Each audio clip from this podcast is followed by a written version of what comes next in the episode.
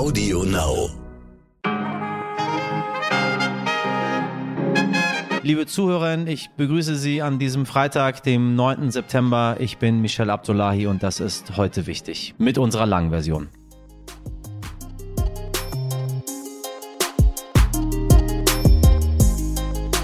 Ja, meine Damen und Herren, was soll ich Ihnen sagen? Eine Nachricht, die mich unfassbar berührt hat. Ich weiß gar nicht warum, vielleicht weil das, was ich kannte, jetzt ein wenig aufhört zu existieren. Die alte Welt, in der ich groß geworden bin, ein Mensch, den ich, äh, ja, seit ich geboren bin, irgendwie kenne und doch nicht kenne und der mir auf eine ganz eigenartige Art und Weise Stabilität in meinem Leben gegeben hat. Und während ich das so sage, kommt mir das so, so komisch vor. Aber so war es damals auch mit dem Tod von Lady Di und so ist es auch mit dem Tod von Königin Elisabeth der Zweiten. Am Abend gab es dann leider die Gewissheit, die Königin ist tot.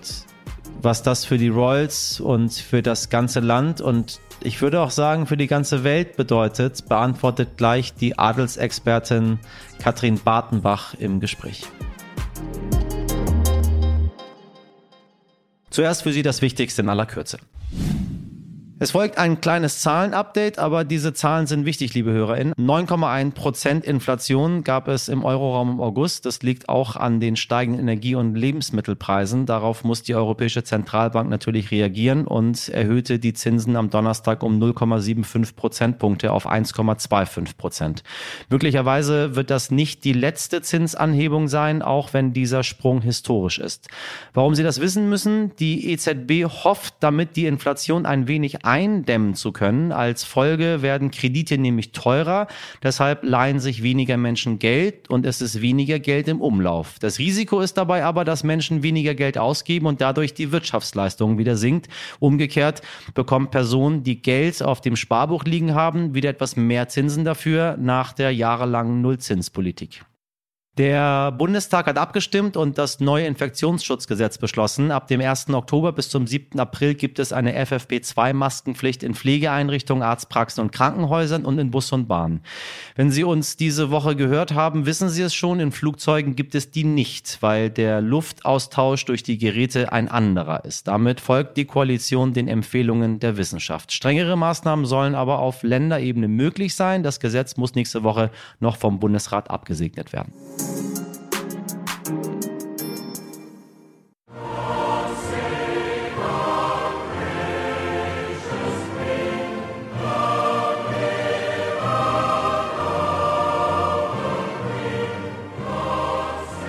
Nach einer weiteren Bewertung heute Morgen sind die Ärzte der Königin besorgt um die Gesundheit ihrer Majestät und haben empfohlen, dass sie unter medizinischer Beobachtung bleibt. Dieses Statement veröffentlichte gestern ein Palastsprecher des Buckingham Palace in London. Ein Satz, der innerhalb einer relativ kurzen Zeit das ganze Land erschüttert hat. Und Großbritannien ist, das ist natürlich auch ein Teil der Wahrheit, nach dem politischen und dem Brexit-Chaos der letzten Monate sowieso nicht gerade stabil. Nun ist Queen Elizabeth die Zweite im Kreise ihrer Familie leider verstorben mit sechsundneunzig Jahren nach einem langen Leben, das sie völlig in den Dienst ihres Landes und der Krone gestellt hat. Was auch immer man von der Monarchie hält, ich glaube, diese Lebensleistung muss man anerkennen. Meine Kollegin Mirjam Bittner berichtet. Erst im Februar haben wir über ihr siebzigjähriges Thronjubiläum gesprochen und jetzt ist eine Jahrhundertkönigin tot. Mit einundzwanzig Jahren, also neunzehnhundertsiebenundvierzig, hat sie schon dem britischen Volk versprochen: Ich erkläre vor Ihnen allen, dass mein ganzes Leben, ob lang oder kurz, ganz in Ihrem Dienste stehen soll und im Dienste unserer großen imperialen Familie, zu der wir alle gehören. Fünf Jahre später, neunzehnhundertzweiundfünfzig, wurde sie Königin und sollte es sehr lange bleiben. Bis gestern. Die Adelsexpertin Catrin Bartenbach ist heute bei uns und sie berichtet uns von den letzten Stunden von Queen Elizabeth der Zweiten. Hallo Catrin, schön, dass du da bist. Ja, hallo, ich freue mich auch, obwohl es ein sehr trauriger Tag ist natürlich heute. Zum Freuen ist mir eigentlich gar nicht zumute. Das stimmt, du bist die, die große Adelsexpertin und wir sprechen darüber, dass die Queen mit sechsundneunzig Jahren gestern friedlich eingeschlafen ist, wie es heißt. Ich würde sagen, sämtliche Medien, soziale Medien sind gestern heiß gelaufen. Diese Frau hat eine wahnsinnige Bedeutung. Vielleicht kannst du dazu erstmal ein paar Worte sagen. Ähm, warum berührt das so viele Menschen? Elisabeth die Zweite war ja die am längsten regierende Monarchin von Großbritannien und auch weltweit eine der am allerlängsten regierenden Königinnen oder Könige. Die meisten von uns können sich ein Leben, eine Welt ohne sie ja gar nicht vorstellen. Wie, als wir alle geboren wurden, war sie ja schon Königin seit neunzehnhundertzweiundfünfzig. Sie war, ein, sie war einfach immer da, wie eine Institution, die auch nicht weggeht. Ich glaube, bis gestern hat keiner von uns dran gedacht, dass sie tatsächlich irgendwann weg, einfach weg sein würde, von jetzt auf gleich. Diese Plötzlichkeit bei Familienangehörigen betrifft einen das natürlich in einer ganz anderen Weise. Und trotzdem, ich selbst habe tatsächlich das Gefühl, dass mir gerade irgendwie ein Familienangehöriger abhandengekommen ist. Und ich glaube, das geht auch vielen anderen Leuten so, selbst wenn sie gar keine so dollen Royal Fans waren. Hast du denn irgendwelche besonderen Momente mit ihr, die du vielleicht mit uns teilen möchtest? Ja, ich hatte das Glück, sie ein paar Mal über viele Jahre immer mal wieder aus der Nähe zu sehen, in, in Royal Ascot, in Windsor. Aber besonders in guter Erinnerung oder in naher Erinnerung ist mir geblieben, Gott sei Dank habe ich sie diesen Mai nochmal selber aus ganz naher Entfernung gesehen. Da war ich auf der Royal Windsor Horse Show im Mai. Das war ja immer mhm. eine ihrer liebsten Veranstaltungen in ihrem Kalender. Da ist sie nicht aus Pflichtgefühl hingegangen, sondern weil sie das liebte. Zu Füßen des Schlosses Windsor im Park wurden dann immer Zelte aufgebaut und Pferdevorführungen. Pferde waren ja ihr großes Ding. Selbst ihr Mann, ihr geliebter Philipp, hat ja mal gesagt, also bei dir kommen ja erst die Pferde und dann die Hunde, die Corgis und dann komme vielleicht irgendwann ich und dann ganz lange gar nichts und dann vielleicht mal unsere Kinder. Hm. Und da war sicher ein Körnchen Wahrheit drin. Seit sie vier Jahre alt war, hat sie eben Pferde geliebt, ist geritten. Und da äh, war es also so, dass ich mich da so ein bisschen aufgehalten habe, mir auch Pferdevorführungen angeschaut habe und dachte, oh, da laufen ja die Ponys, diese, diese Fellponys, so eins reitet sie ja auch, ihr Lieblingsfellpony Emma. Und vielleicht mhm. habe ich ja eine Chance, dass sie sich das anguckt, obwohl sie ja nicht mehr gut laufen kann. Es hieß ja, sie könne sich nicht mehr zu Fuß auf dem Gelände bewegen, aber ich habe es mal versucht und ich hatte Glück. Irgendwann merkte ich um mich rum Gemurmel und ein paar Sicherheitsbeamte tauchten auf und irgendjemand flüsterte, oh Mensch, das kann nur bedeuten, die Queen kommt gleich. Und dann fuhr auch ein Range Rover um die Ecke mit Krönchen äh, im, im, in der Windschutzscheibe. Das ist immer das Zeichen, dass die Autos zum königlichen Haushalt gehören. Und dann fuhr sie bis ganz ran an, an die Absperrung, wo die Pferde da trainiert wurden und machte die Fensterscheibe runter und guckte fröhlich in die Runde mit einem, einem Blitzen in den Augen, perfekt geschminkt, frisiert, fröhlich und äh, wollte auch gar nicht, dass man die Leute arg von ihr weghält. Das war eine so berührende Begegnung, die hat mich richtig fröhlich gemacht, weil sie auch noch so viel Lebensfreude ausgestrahlt hat damals. Und dann war mhm. das nur eine Dreiviertelstunde und man konnte wirklich nahtlos stehen bleiben. Nur, nur wurde gebeten, sie nicht ständig zu fotografieren, weil sie einfach in Ruhe die Pferde angucken wollte. Ab und zu durften sich äh, wahrscheinlich irgendwelche besonderen V I Ps, die auf dem Gelände auch waren, sich mal nähern. Nach kurzer Anmeldung bei den Sicherheitsleuten, die machten dann Hofknickse vor der Autotür. Und, äh, aber selbst gestandene Menschen wurden auch bis heute unruhig. Das sah ich damals auch, äh, wenn sie direkt mit der Königin reden sollten auf einmal. Lasse ich den Hut auf, nehme ich ihn ab, darf ich, wie nah darf ich hier kommen? Das waren Dinge, die dann auch auf einmal waren alle ganz aufgeregt. Es war eine schöne Begegnung, die mich sehr erfüllt hat. Und da denke ich gestern und heute natürlich besonders viel dran zurück. Und ähm, ja, sie war, war eine ganz besondere Persönlichkeit, kann ich wirklich auch aus nächster Nähe sagen. Mhm. Du hast es jetzt gerade schon gesagt, sie war natürlich schon, sie war sechsundneunzig Jahre alt. Natürlich hat man da gewisse gesundheitliche Beschwerden, das ist ja auch normal. Trotzdem war gefühlt, als der Palastsprecher gestern Mittag verkündet hat, die Queen wird von, den, von dem ärztlichen Team begleitet und beobachtet. Das Gefühl war ein anderes. Kannst du das ein bisschen beschreiben? Kannst du uns auch so ein bisschen durch den gestrigen Tag mitnehmen? Ja, ja, gerne. Es war so Mittagszeit, früher Nachmittag, als es bekannt wurde, dass äh, die Königin einen Termin absagen musste. Das war eine, eine Art Videokonferenz, ein äh, Privy Council mit einigen Politikern. Und sie würde nun ständig beobachtet von einem Ärzteteam. Das hieß schon okay, also das so richtig gut geht sie offensichtlich nicht, aber es muss ja nicht unbedingt ein Grund zur Besorgnis sein, sonst hätte man sie ja doch mhm. vielleicht schon mit einem Hubschrauber nach London in das Hospital geflogen, wo sie sonst immer mal mit kleineren Sachen war. Ich habe immer noch gedacht, Charles und Camilla reisen an und William auch. Vielleicht wollen die jetzt besprechen, ob doch mal Zeit ist für eine Regentschaft von Charles, weil sie einfach sich überfordert hatte mit den beiden äh, Premierministerterminen am Dienstag. Da war sie ja noch zu sehen, hat sie vor, vor den Kameras wirklich Boris Johnson Tschüss gesagt und Liz Truss, die neue Premierministerin, eingeführt in ihr Amt. äh, ganz zeremoniell, wie sich das gehört. Die fünf, der fünfzehnte Premierminister, wieder eine Frau diesmal, das hat sie exzellent ja. gemeistert, wie immer. Sie hat an einem Tag, weiß man, auch noch ihre roten Lederboxen geöffnet und noch Dokumente angeguckt und unterschrieben. Sie hat wirklich noch ein bisschen gearbeitet am Dienstag, wirkte auf den Fotos sehr dünn, aber auch noch fröhlich. Sie hat gelacht und gestrahlt. Und deswegen konnte ich immer gar nicht glauben, den ganzen Nachmittag über gestern, dass es jetzt wirklich so ernst sein soll, dass wirklich unmittelbar eine, eine ganz, ganz schreckliche Nachricht bevorsteht. Aber ich wollte es ehrlich gesagt auch nicht glauben. Also es war schwierig mhm. und gegen Abend, äh, es war so, so britischer Zeit zwischen achtzehn und neunzehn Uhr unserer Zeit, eben eine Stunde später, kam dann auf einmal über die B B C die Meldung, sie ist tatsächlich gestorben, sie ist damit eingeschlafen in Balmoral in Schottland. Und die Bildschirme wurden dunkel umrandet und ja, dann wurde es ganz traurig. Ich fand allgemein sowieso, also ich habe die Berichterstattung der B B C gestern so ein bisschen verfolgt. Ich fand das auch wirklich sehr berührend. Also man hat richtig gemerkt, alle im schwarzen Anzug. Ja, ne? Ja, natürlich. Und also auch strenges Protokoll bei der B B C. Ja, da, dafür gibt es ja seit Jahrzehnten wirklich ein, ein ganz, ganz klares Protokoll, wer welche Krawatte wo im Schrank haben und anziehen muss, wo in, wie breit die, die Trauerarmbinden sind, die jetzt alle an, umbinden müssen, welche Art von Musik gespielt werden darf in irgendwelchen Pausen im Radio, ist klassifiziert nach, nach sehr, sehr ernst und richtig traurig, je nachdem, ob mhm. die Queen jetzt noch ein paar Tage krank gewesen wäre oder jetzt eben, dass sie sofort gestorben ist. Es gibt einen ganz klaren Ablauf, der schon seit Jahrzehnten feststeht und immer wieder aktualisiert wurde, was jetzt gestern und heute passiert und die nächsten neun Tage, weil es ist üblicherweise äh, der Sterbetag plus neun Tage, bis das Staatsbegräbnis stattfindet. Und dann quasi bis dahin? Also äh, es war zwar früher eher davon ausgegangen worden, dass sie im Buckingham Palast stirbt oder in Windsor. Das ist jetzt nicht der Fall. Sie ist in Schottland gestorben und da gibt es nochmal ein extra Protokoll, weil Schottland ja sozusagen ein eigenes Königreich ist. Königreich England und Schottland, Vereinigtes Königreich. Sie wird erstmal noch äh, ein oder zwei Tage in ihrer offiziellen schottischen Residenz, dem Palast von Holyrood House, aufgebahrt in Edinburgh und bewacht von einer speziellen Leibgarde dort, von einer schottischen Leibgarde.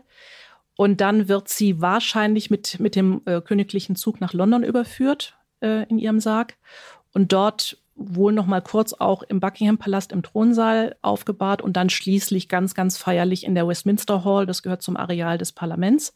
Und da wird sie dann auch mehrere Tage und Nächte sein. Da können Leute auch vorbei paradieren, um Abschied zu nehmen und sich in Kondolenzbücher eintragen. Da, wird die, da werden irgendwie Grenadier Guards mit Bärenfellmützen ringsrum stehen. Also da kommt, da wird es dann richtig zeremoniell, wenn sie einmal wieder in London ist. Das wird in einigen Tagen dann der Fall sein. Äh, und das große Staatsbegräbnis ist vielleicht ein blöder Vergleich, aber das muss man sich ein bisschen in Art und Umfang wie bei Diana vorstellen, nur noch größer, weil sie natürlich einfach mhm. die, die regierende Königin war und äh, sie wird, ihr Sarg wird auf einer Lafette, einer, einer ähm, wie, wie eine Art kleine Kutsche, wo sonst Kanonen drauf transportiert werden, wird äh, von Matrosen durch die Straßen gezogen werden.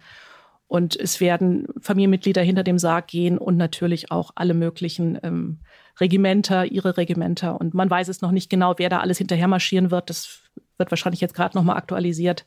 Aber es wird ein riesiger Trauerumzug durch die Straßen London sein. Und ähm, ja, ich denke, dass Millionen oder sogar Milliarden Menschen auf den, an den Fernsehzuschau- äh, Fernsehschirmen zuschauen werden, am Fernsehen, wenn es soweit mhm. ist. Sie war jetzt un- wirklich unvorstellbare siebzig Jahre Königin. Was bedeutet denn dieser Tod für, für das Land, für Großbritannien und auch für die, für die Menschen da? Weil du sagst es gerade schon, das werden sicherlich viele Menschen verfolgen. Das berührt viele Menschen sehr. Ich denke, es wird eine riesige Trauer natürlich äh, reinbrechen. Man sah ja schon, dass, äh, dass gestern Nachmittag schon die Menschen anfingen, sich zu versammeln vor dem Buckingham Palast in London, obwohl mhm. jeder wusste, dass sie nicht da war. Es war ja allgemein bekannt, dass sie in Schottland war. Ähm, Sie war im wahrsten Sinne des Wortes einfach seit Jahrzehnten die Landesmutter. Sie war ein, eine stabile Komponente. Das Land ist ja bis heute verunsichert vom Brexit. Die haben auch riesige wirtschaftliche Probleme. Diese politische Unsicherheit, gerade erst wieder Wechsel Premierminister. Boris Johnson war ja auch gar nicht so lange an der Regierung. Und sie war immer die Einzige, die noch da war. In Corona-Zeiten hat ihre Rede die Leute bei der Stange gehalten und ihnen wieder Mut gemacht. Anders als ja. wenn, wenn irgendwie der Premierminister gesprochen hat. Sie war diejenige, zu der man aufschaute, auf die man sich verlassen konnte. Und solange sie da war, gefühlt war alles gut. Und ich, jetzt hat man es noch gar nicht realisiert, dass es nicht mehr so ist. Aber in den nächsten Tagen und Wochen wird diese Erkenntnis auf die Briten hinein herunterbrechen, äh, auf sie ein äh, geredet werden durch die Medien und die ständigen Nachrufe überall. Und das wird richtig bitter, glaube ich. Das wird sehr verunsichernd wirken, ist meine mhm. Meinung. ich habe schon gehört, Charles der Dritte ist jetzt schon der offizielle Monarch. Es fühlt sich noch ein bisschen komisch an, das zu sagen, muss ich sagen.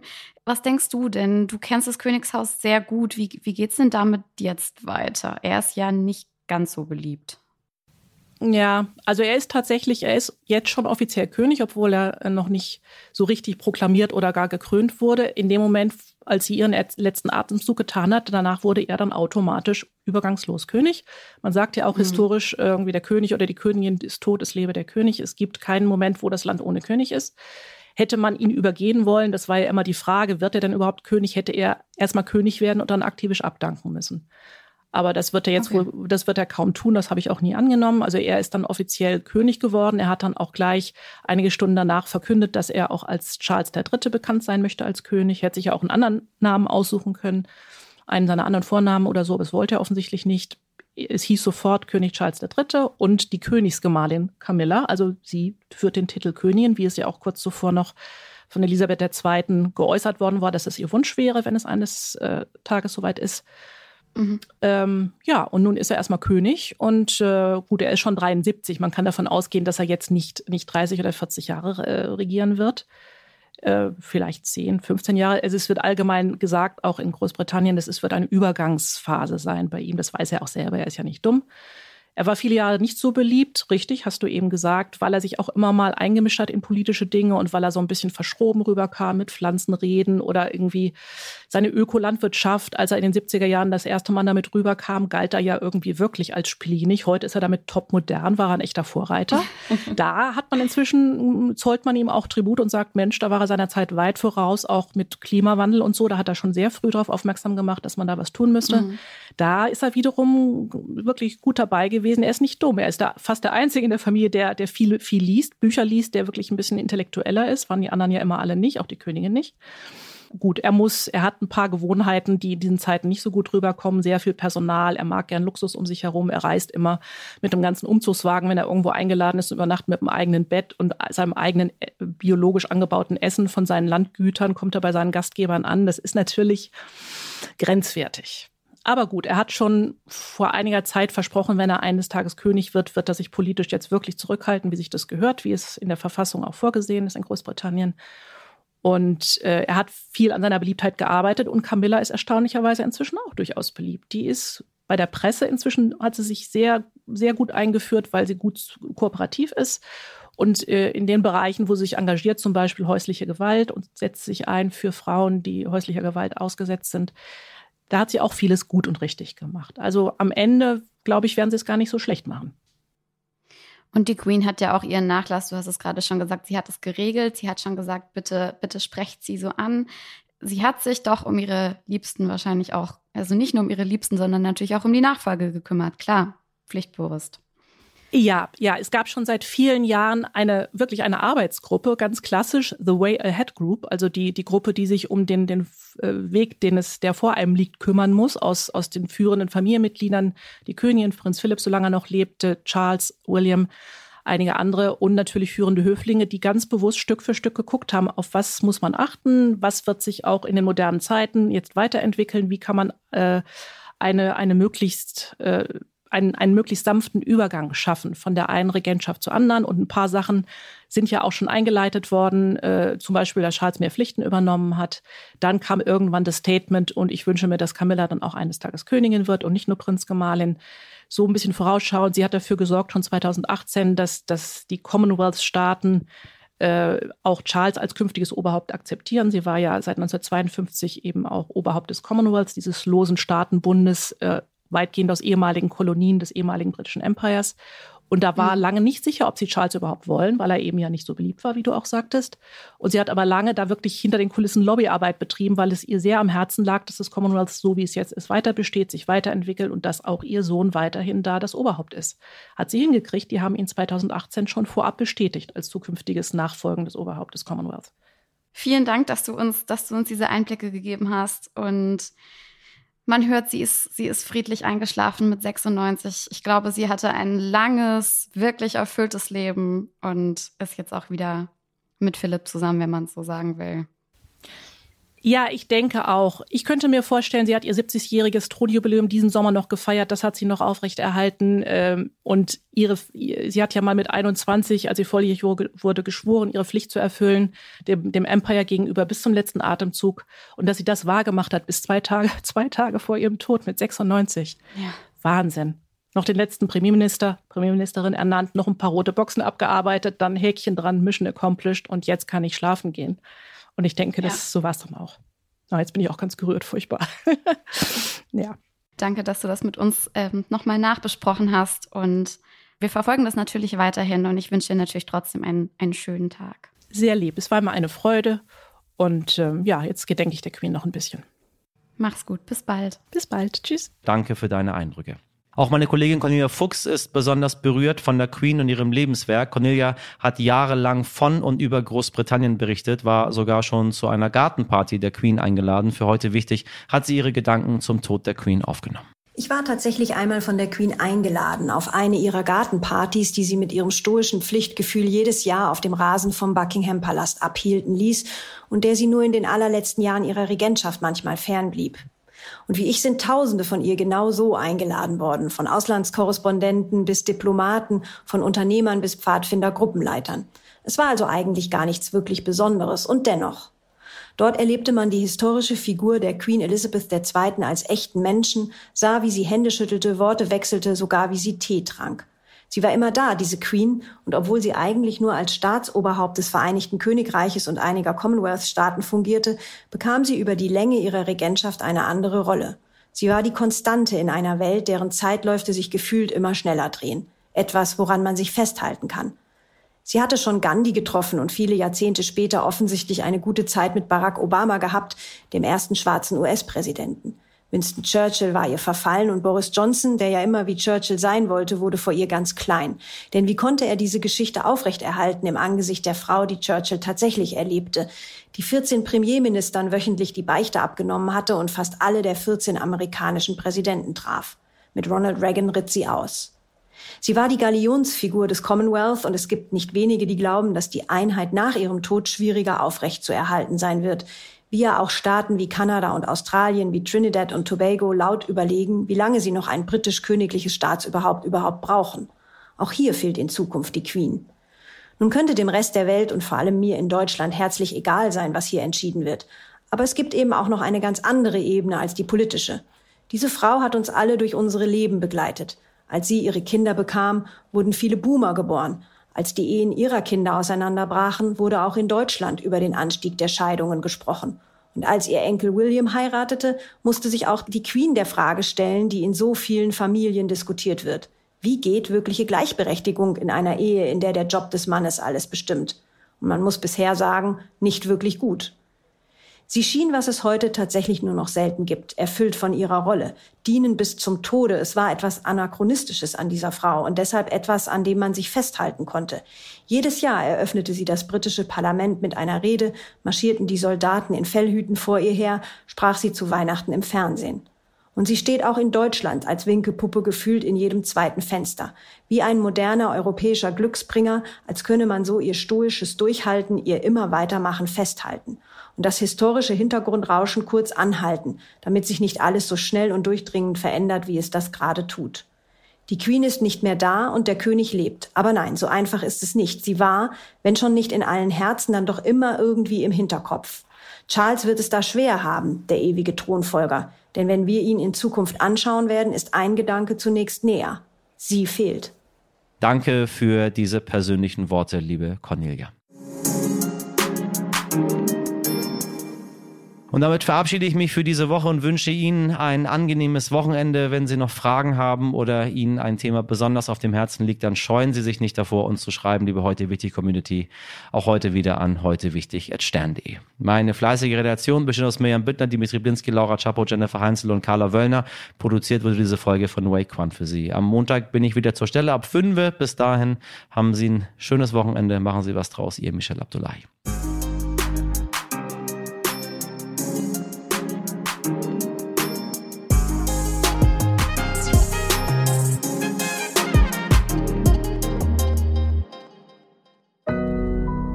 Audio Now.